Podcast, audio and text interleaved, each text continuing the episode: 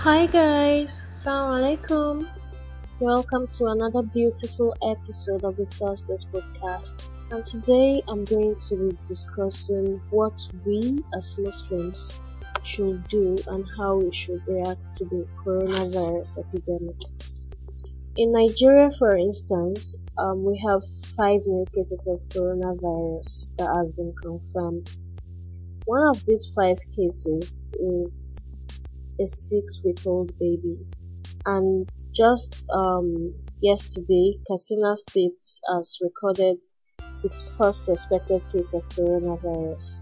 We we don't know. It's kind of confusing because really we don't know how it should react. We don't know how um, contagious it's going to be in Nigeria and whatnot. But as Muslims, I think that whatever problem or issue we have, we should just always turn back to Allah and His Messenger for guidance. Because really, there is nothing that happens in the life of a Muslim except that our religion already has a solution to it. Allah has blessed us with a religion that is complete and then it is also perfect and um, whatever problem or issue that a Muslim is facing, you just have to return to Allah and His Messenger for guidance. The coronavirus is actually really spreading to a number of a large number of countries and ours is one of it and it has affected the lives of many people it has caused death to others and there are a number of thoughts that should cross the mind of a muslim when they hear something like this so i'm going to be um, discussing what we should internalize when we see or hear of such incidents. We should know that trials and tribulations are part of life and this is really something that um, Allah informs us of and wants us and wants us about so that when we are afflicted we remember that it is ultimately Allah who controls our affairs and that it is He who will provide help and His knowledge of everything is uh, surpasses our own intellect. So um, in the Quran Allah tells us that um, we will surely test you with something of fear and hunger, and a loss of wealth and lives and fruits. But give good tidings to the patient. And then immediately after the ayah, it says, Who, when disaster strikes them, they say, Indeed, we belong to Allah, and indeed to Him we will return. We should always be patient in trials, and we should know that our Lord will never forsake us. This is not something new. We've had um, epidemics in the past. We've had Ebola fever, and we're able to surmount it. We've had Lassa fever, um, Ebola virus and Lassa fever, and Alhamdulillah, we're able to, we were able to, um, to surmount them. And illnesses and viruses such as the coronavirus are not something new, nor is the fact that people are afflicted with illnesses. So, when we um, are afflicted with, as a collective, as a group, as a country, when we are afflicted with illnesses like this, there is a particular attitude that we should have um, as people who are conscious of their faith, which is different from um, how others should react to it. Now, we should always remember that when Allah told us the story of Ayub, that Ayub called unto his Lord, saying that harm has afflicted me, and that you are the most merciful. And so God answered him and removed his affliction, and gave him his family and the likes of them as a mercy from him, and as a reminder to every one of us who worship him. And this story of Ayub is one that fills us with lessons to ponder over, because the value of patience is shown to us in the um, Prophet Ayub through some of the most dire situations that one can come across in life.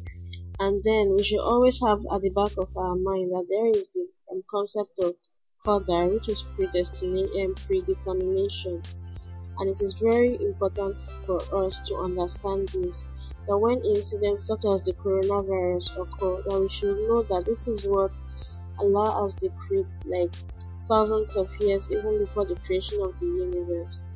And he had, had already explained it through his messenger وسلم, that he had written the ordained measures of the creation like 50,000 years before the creation of the heaven and the earth, and that all good and bad is from him, Allah, and it is also mentioned that no slave of God will truly believe until he believes in the Qadr, whether it is good or bad.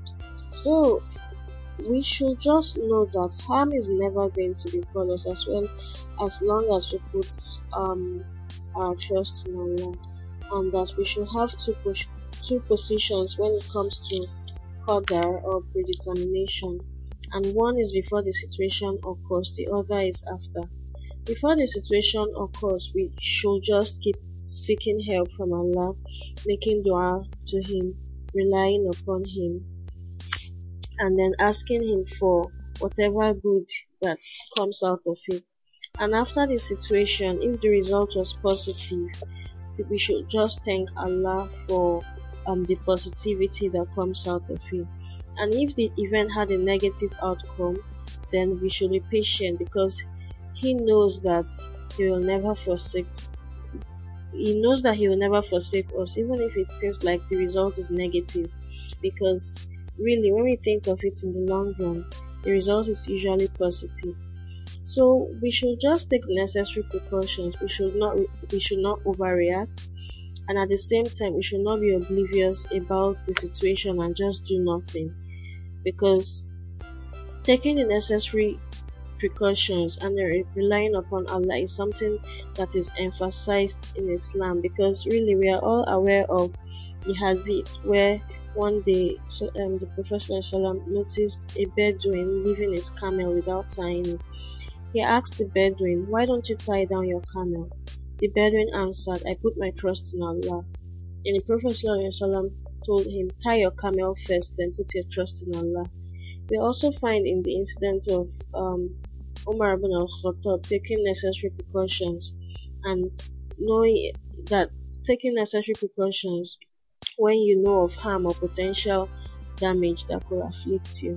So, so whether whenever there is a problem, a challenge, or any uh, any hardship which we can remove, solve, or minimize, we just uh, must do something about it.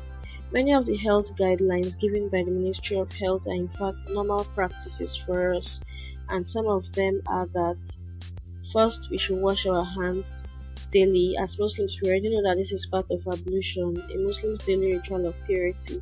But we can just take more precaution by washing our hands with soap before performing ablution, and even after observing Salah, we should just keep purifying our hands.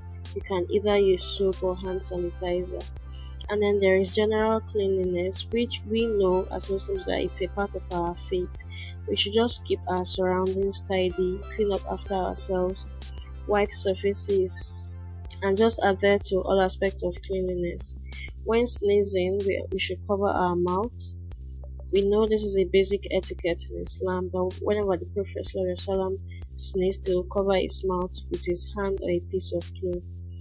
Then there is the quarantine in times of viruses which can spread and we have this prophetic instruction on what to do if there is an outbreak. That if you hear that there is an outbreak of disease in a land, that you should not go to that land. And if it breaks out in a land where you are, you should not leave where you are you should not live where you are um, trying to flee from it. But the Prophet ﷺ taught us that we should protect ourselves by maintaining our du'as from the Sunnah. One such du'a that he taught us was Bismillah alladhi la yadurru ma'asmin shay'un fil ard wa la fis. Then we should also be positive and we should have an optimistic outlook We should always have a positive outlook regardless of the situation we are in. And this is what the Messenger of Allah وسلم, taught us when he said, Amazing is the affair of the believer. Verily, all of his affairs are good and this is not for um for one except the believer because if something befalls him of good or happiness he is grateful and if something befalls him of harm, he is patient and they are both good for him. He should also not blame others or ridicule them because they are from a certain country or that they have come from a certain part of the world that has been affected by the virus. Unfortunately, we have seen physical attacks on people, racist remarks made, and people making a joke and mocking the situation that people are in. All in all, I'm just going to say that the coronavirus is a reminder to us all of our weak state, of our weak spiritual state, regardless of our social standing and our financial position we all are helpless and this is a time for us to unite. This is, this is this is a time for us to come together and acknowledge our collective weakness and put our trust in Allah because situations like this always remind us to turn back to Allah because Allah controls everything and He is the one that can relieve us from our difficulties.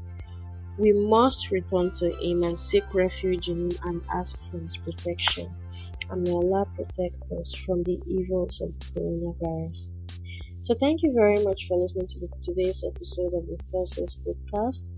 I hope we can stay strong together as an ummah.